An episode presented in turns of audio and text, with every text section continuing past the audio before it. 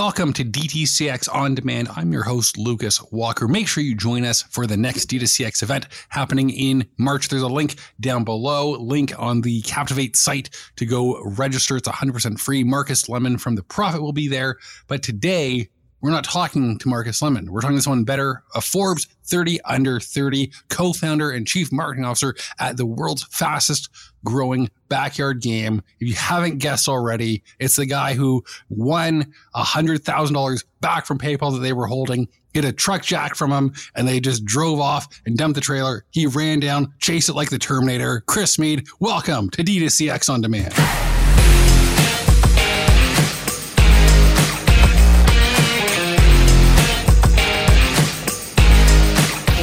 Thanks for having me. My pleasure. Now that we have the victories out of the way, we're going to talk about some times that we fucked up because it's not all 30 under 30 or winning your money back from PayPal. Sometimes it's you get fraudulent charges and they charge you back too much. And then you have to go fight for your payment processor to say, no, people with stolen credit cards like to test them on my site. My, I must have been hacked or leaked or something. Yep. And I think it's a, a topic we were talking in the green room that deserves a little bit more attention because to to succeed and to win, you only got to win 51% of the time, which means there are a lot of losses that that happen along the way and a lot of learning lessons that maybe maybe someone else doesn't have to go through. Or maybe if you had known that that was even a possibility, you wouldn't have gone there yourself. So I'm going to pass it over to you. I've been doing a lot of talking. I would love to hear about a time that, that maybe something went wrong. I don't know if, if we can swear, if we can censor it out. So I'm going to stop dropping, dropping F bombs. If you want to hear that, join me in the garage over on Pit Stop. but what's your first screw up story where something just went wrong and you had no idea? Not something that, that wasn't your fault, but something that just came and said, huh, mm-hmm. could have been on top of that a little bit better. Yeah. So I won't name drop companies but we work with a very large retail store. And at the end of the summer season, they decided to take my product, which is $150, and get rid of their summer inventory. So you know this is reasonable. Reasonable like, uh, thing. You have a summer product. They got back to school, Halloween. You you would expect it as as sexy as it is to say don't discount at, at end of season. It's would be weird if it was full price. Absolutely. So instead of receiving an email from the company saying, "Hey, we have some excess inventory. Do you want to buy it back or do you want us to discount it or do you want us to do anything with it? I found that they discounted it for over 50% off. They were selling it in the clearance section with all the other backyard games and all of our competition, but it was like a flea market. So I get down to the store, I see this going on, and I then go check Amazon. And Amazon now has 35 new listers that are not CrossNet. There's uh. people going there like it's a uh, Yeezy drop, and they're reselling CrossNets at a fraction of our cost. And they bought up our buy box. They occupied it for weeks. And this is all leading up to Black Friday. And now I have 100 new listers selling CrossNet. And Amazon doesn't want to take them down, right? Because they're making money. There's a new listing. The listing is getting more popular. And it was just an absolute nightmare. So it took about between us buying back our inventory from Amazon, us buying back inventory from the, the retailer and just getting it done, it was like a two month, like just nightmare headache. And had we just had better processes in place to like work with the buyer, set expectations, like have that communication, which you don't get, like as a new brand, you don't really get the buyer's respect. You don't get their time. And it's really on you to like make that initiative. And when you're a team of like 10 people, right, it's hard to even find time to do podcasts, let alone like schedule a call with your buyer and like really get on the same page. So, well, I mean, think about the the buyer for the the sports department at I'm just gonna like Target or Dick's yeah. or, or Walmart, where Wilson, it's probably you're spending time with, with Wilson with every company you can think of. Exactly. And these are companies that are spending more than your entire year's revenue on end caps. One 100%. promotional feature. Like, so, so if you're the buyer, who who's your time going to go to? Absolutely. Sally from Wilson, who you've known for a few years, you know that they spent fifty million dollars in promotions. And Super Bowl tickets. Exactly. Or those kids. Yeah. Hundred percent. So that was a fun learning one. One other good one. We didn't we didn't talk about it in the green room, but it just came to mind. When we launched CrossNet, you're importing a mm-hmm. product for the first time. You got a container and you fill up that beautiful container with nice retail packaging, but you don't protect the retail packaging. So you don't put the brown oh. box on the oh. outside of the box. I open up this 20 foot container. All my CrossNets are finally here. All of them have been penetrated, ripped, broken, and damaged. And all the boxes were destroyed because the shipment was moving around during the container. They're all smashing into each other. I had no brown pack- packaging to protect it, and all my boxes were destroyed. And that's how we oh. started CrossNet. It's just like that. Oh man, I can just, I can, I can just picture the the look on your faces. You open it up, you're excited, and you just think, "What the hell?" Spent your entire life savings on the product, and that's what happens. So, so, what was the the resolution to, to that one? Get get a box and, and, redo it yourself? Yeah, or? that was it, bro. You had to go to Staples, print out a box. Like I wasn't gonna wait from China. Went probably paid 10 bucks a box instead of the 50 cent charge. And then, yeah, that was a tough learning lesson, but it also opened up the concept of, oh, I need to buy my brown protective boxes from China as well to save money. So it was a yeah. good, hard lesson. I've taught a lot of my friends the same thing, but yeah, it sucked. It really sucks. So let's let's riff on that one first before we jump back to the retail strategy, and yeah. especially with containers costing a gazillion dollars right now, um, and it's worse here in Canada because the the railway and the Trans Canada Highway kind of yeah. flooded out, so it has to go back down through through the states and up. So I heard it's thirty k for a container in Canada now to get it to Toronto, which is a lot, uh, to say the yeah. least. When importing, what are some of the, the things that a brand can do other than the brown protective boxing to to protect that shipment because i was even, even thinking of you know it's moving around for for weeks at a time what else should you be doing either in terms of clearing customs mm-hmm. extra packaging you, you don't even think of and maybe even ways to save costs of yeah. stuff that you could have gotten overseas and included with your your shipment and saved a few dollars per unit absolutely yeah those were definitely tough lessons for us because we didn't we weren't buying the brown boxes overseas. We weren't buying the tape. We were doing like all the nitty gritty manual work that we take hours to do over here. Now the mm-hmm. CrossNets are ready to go, like slap a label and they're out the door. Uh, but to your mm-hmm. question, like our biggest mistake, like starting, was we used a different freight company, a different broker, a different trucking company, and there was like 10 different moving parts.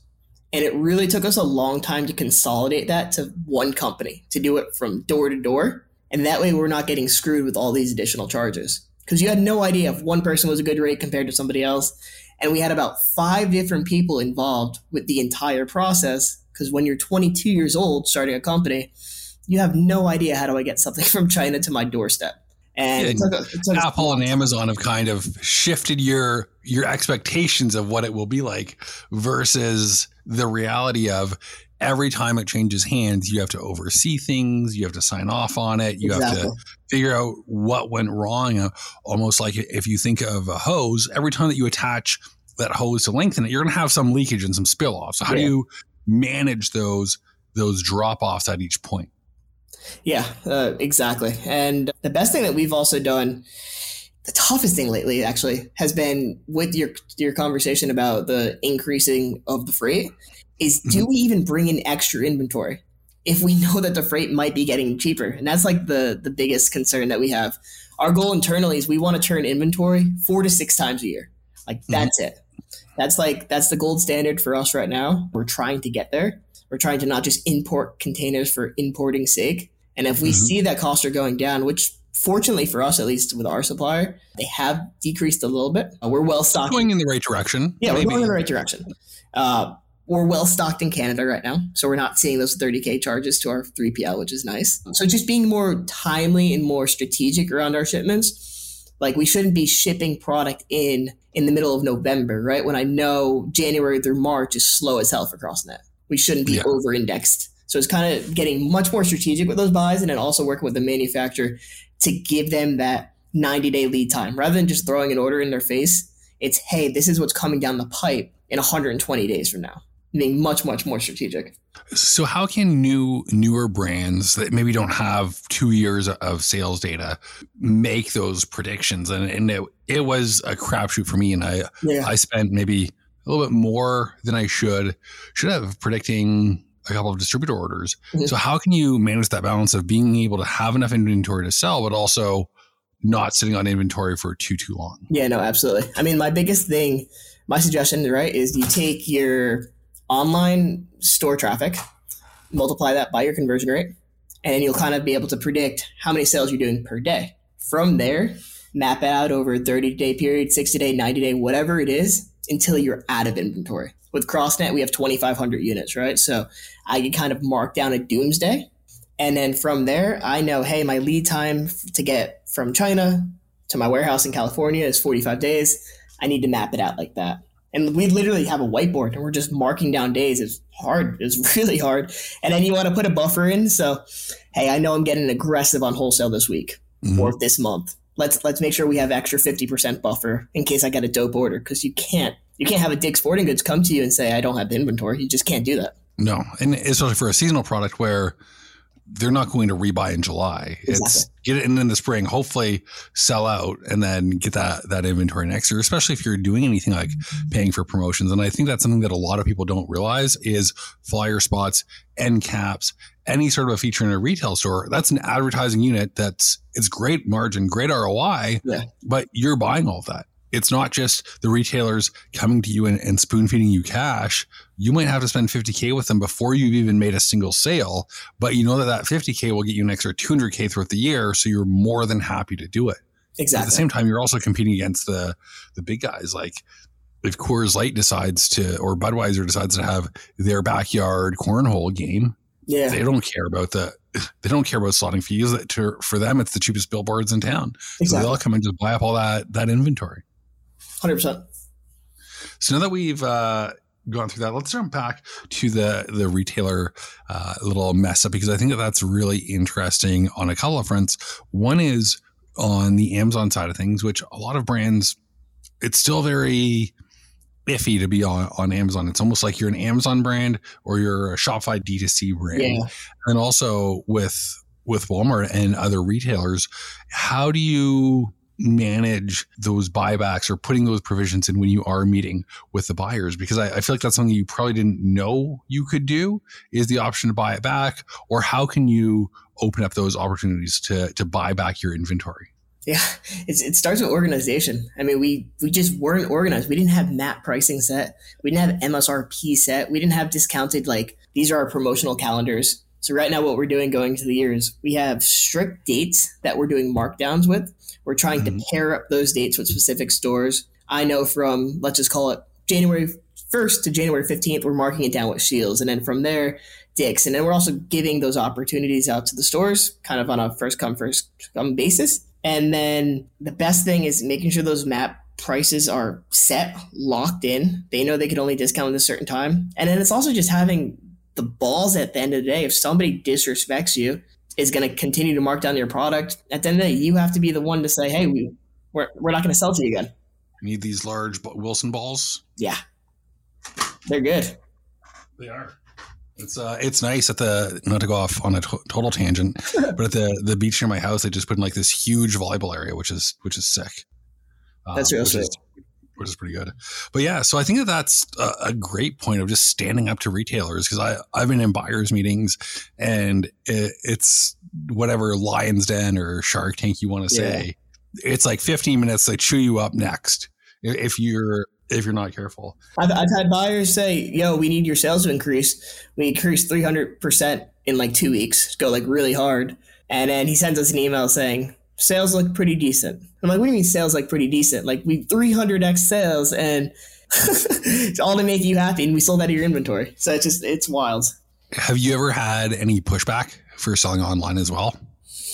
We haven't had pushback for selling online. We have had pushback for discounting on our dot .com. So that's one thing that we'll be like, oh, like Black Friday, right? Obviously, I already have Walmart's money. It's already selling in the store. Let's make D2C super profitable that day for cash flow for the business. And, but it's also their biggest holiday. So it's kind of, you have to be aligned there and you can't really do much, but there has definitely been times where we've discounted products or made good discount codes to build that incentive on our store.